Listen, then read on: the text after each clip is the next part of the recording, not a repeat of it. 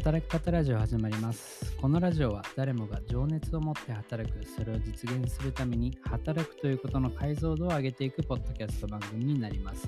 今日も働き方エヴァンジェリスト田中健志郎が皆さんの眠る様子をゆったりとしたトーンでお話をさせていただきます。はい、いつもお聞きいただきありがとうございます。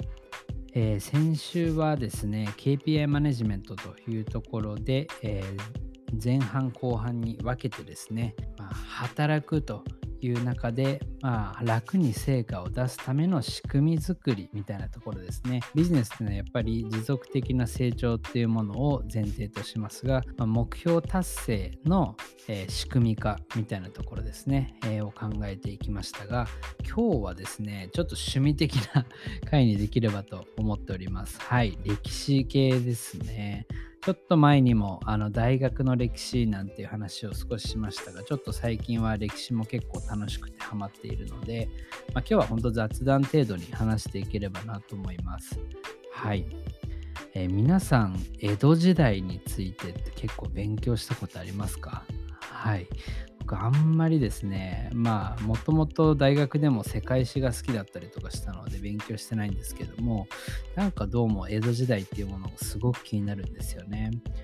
この江戸時代って僕の元々の認識だとなんか鎖国をしててで江戸幕府がすごく強くて中央集権的ででまあ鎖国をしすぎて世の中の成長とか変化にも取り残されてしまったみたいな学び方を小学校とか中学校とかでした記憶があるんですよね。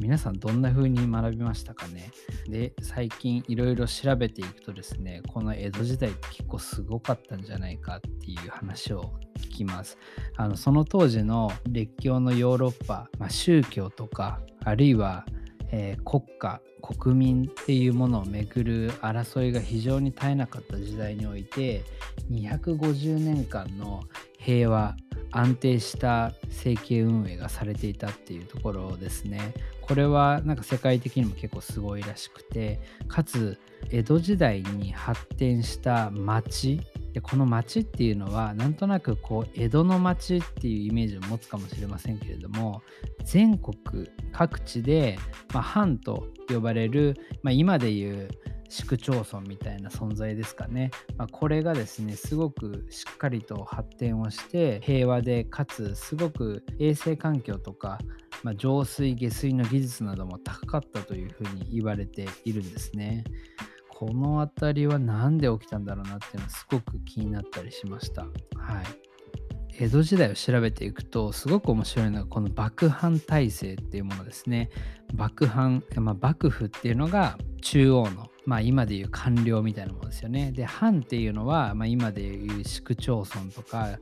え都道府県みたいなものだと思うんですけども当時藩っていうのは300ぐらいあったらしいんですよね。でこの藩っていうのは今の市区町村とかと全然違ってより一つ一つが国のような機能を果たしていたらしいんですね。それこそこう政治的なところだったり、まあ、経済だったりとか、え税金を納めたりあるいは裁判をするとか、まあ、そういったことも全て藩の中で一つの国のような形で行われていたんですね。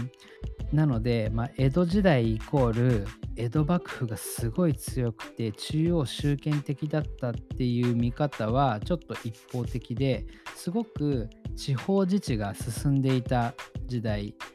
まあ、ある意味今でいう地方創生がすごく進んでいた時代だったらしいんですよね。その前にあった戦国時代ってあの地方で、まあ、いろんなこう戦国大名っていうのが出てきてその戦国大名同士が争いをして自分たちが一番強いんだっていうのを、まあ、こう決めるような戦争がずっと起きていた時代だったと思うんですけれどもやっぱりその時の方がやっぱり強い町と弱い町っていうのがすごく明確になっていて、まあ、それこそ1万人以上の人口がいる都市っていうのは、まあ、全国にもいくつかしかなかったんですよね。数えるぐらいしかなかったらしいんですけども江戸幕府ができたことによって、まあ、その1万人以上の都市が50都市以上に増えていったというふうに言われています。なので、えーよっぽど戦国時代の方が地方格差っていうんですかね今で言うと人口集中みたいなものが、まあ、起きていたんじゃないかというふうに言われます。はいまあ、江戸時代って、まあ、どんな時代だったかというと結構こう秀吉の時代にですねまあその江戸幕府に変わる前に朝鮮出兵とか結構こう外国に打って出てまあ、自分たちのこう土地を獲得するだったりとか、まあ、そういった軍拡路線っていうのが強かった時代が少しあったんですけども、まあ、うまくいかなかったという中で、まあ、方向転換して、まあ、いわゆる、まあ、内政っていうんですかねこう国の中をしっかりと発展させて、えー、維持拡大していくっていうふうに、まあ、方針が転換せざるを得なかったですね。でそうなってきた時にやっぱり日本の街をどう復活させるのかっていう、まあ、それこそ戦国時代っていうところですごくあの街が疲弊しちゃったんですよね。地方都市とかもすごく疲弊している地域も多かった。そんな中で、えー、ここから地方を一気に盛り上げようっていうねあの江戸時代版の地方創生がどうやら起きたみたいですね。で、まあ、それが成功していったっていうのが、まあ、江戸時代だったらしいんですね。でどんな風に町ができていったかっていうとそれまでの時代って結構山間部とかにそういった地方の拠点とかがあったらしいんですね。やっぱり食べ物とかも手に入りやすかったりとかやっぱその当時って、えー、農業とかっていうものが一番重要だったりするので、まあ、そういった意味ではあの山間部とかを中心に栄えたりっていうのがあったらしいんですけれども、まあ、この江戸時代からはそこからいわゆる沿岸部ですね。まあ、中石平野とかも言われるらしいんですけれどもこう山と海の間の平野、まあ、いわゆる太平洋側の神奈川から静岡で、まあ、関西に至るまでどこもこう発展してると思うんですけれどもこの流れができたのは江戸時代だったらしいんですよね。はい、ぱりもともとこの沿岸部とかって、まあ、災害も多かったりとか洪水が多かったりとかすごくまあ開拓するのは難しいって言われてたらしいんですね。ただやっぱりこの時からやっぱりこの交通っていうものがすごく重要になってきてで交通っていうのは海を通じてえー、他の町に行ったりとかあるいは道路ですね。まあそれこそ東海道みたいなところを通って人が交流することができる。えー、そういった、まあ、地のりみたいな部分があって、えー、この、え、海沿いの町っていうのがどんどんできていったと。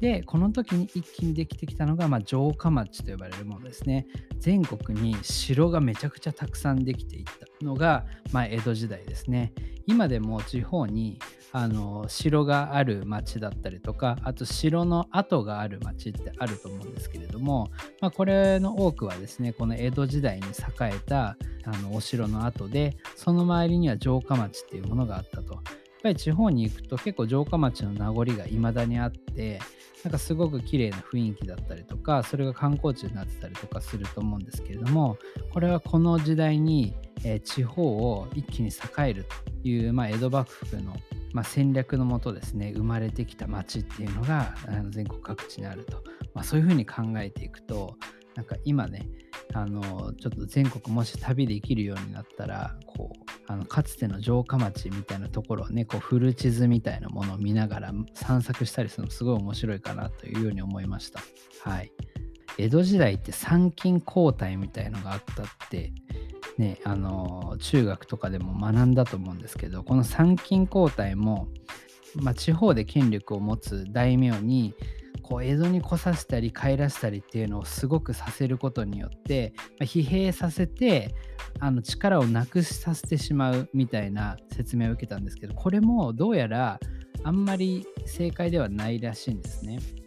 なんか今やっぱり調べるとその、まあ、藩っていう地方の町の、まあ、いわゆる予算の中でこの参勤交代に占める割合って実はそんな多くなかったんじゃないかって言われてるらしいんですね。で、まあ、それよりも、まあ、こういった江戸幕府の中で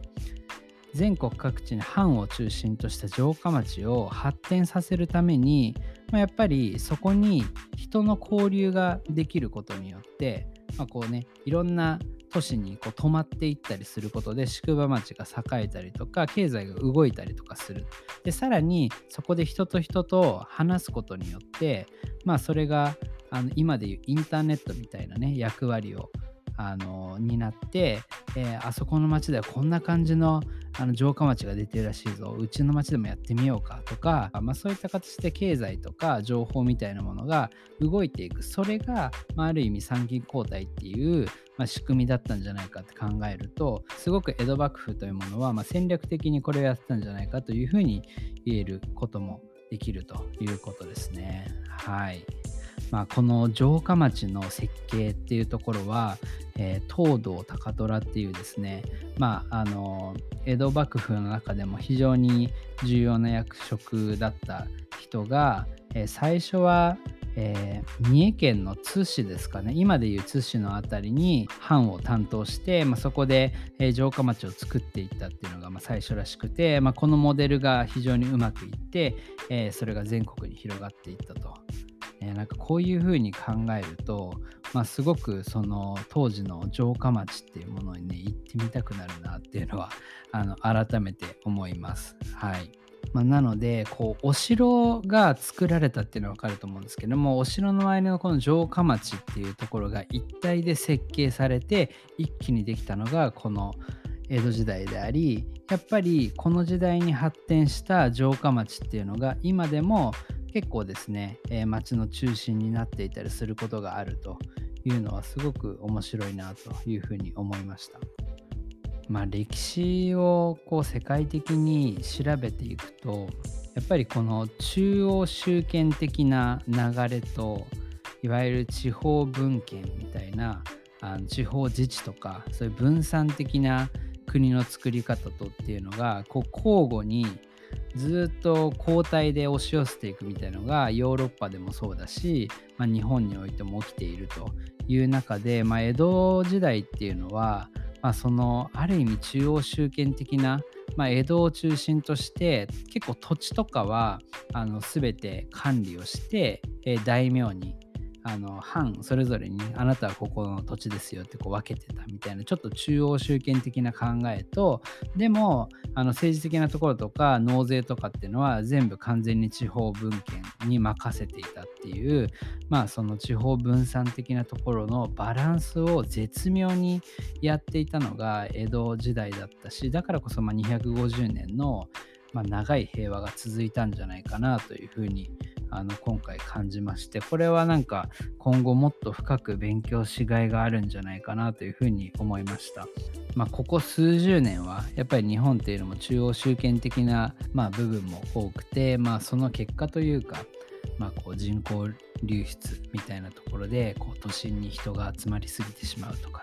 そういった中で、まあ、地方創生みたいな流れの中でえー、地方にどうやって人を移住させるのかとかそこで経済を活性化するのか最近は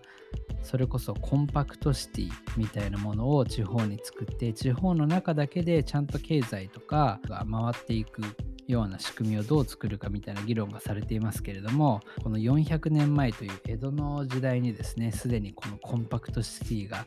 日本でできていたというところは非常にまあ面白い視点ですよね。まあ、今僕たちがこの江戸から学ぶべきものはもしかしたらあるかもしれないというところですね。僕もこれからまた江戸時代について時間があればねなんか調べてみようかなと思いますがもし、まあ、こういうことに興味がある方がいればぜひお声掛けをいただければと思います。まあねそれこそあのメタバースとか、えー、オンラインコミュニティみたいなまた話じゃないですけれども、まあ、このリアルなえ、地方自治っていう話だけではなくですねこれからオンライン上の、まあ、自治みたいなものも進んでいく中で、まあ、江戸時代的なえー、街づくりそういったものの考え方っていうのはすごく参考になるものもあるかもしれないなということを考えながらですね、えー、もしまたあの全国にどんどん行けるような、えー、タイミングが来ればですねいろんな城下町を歩きながら、えー、そういった地方自治について思いを馳せてみるみたいなこともやってみようかなと思います。はい。ということで、今日はちょっと趣味的な回になりましたが、えー、また来週お会いしましょう。おやすみなさい。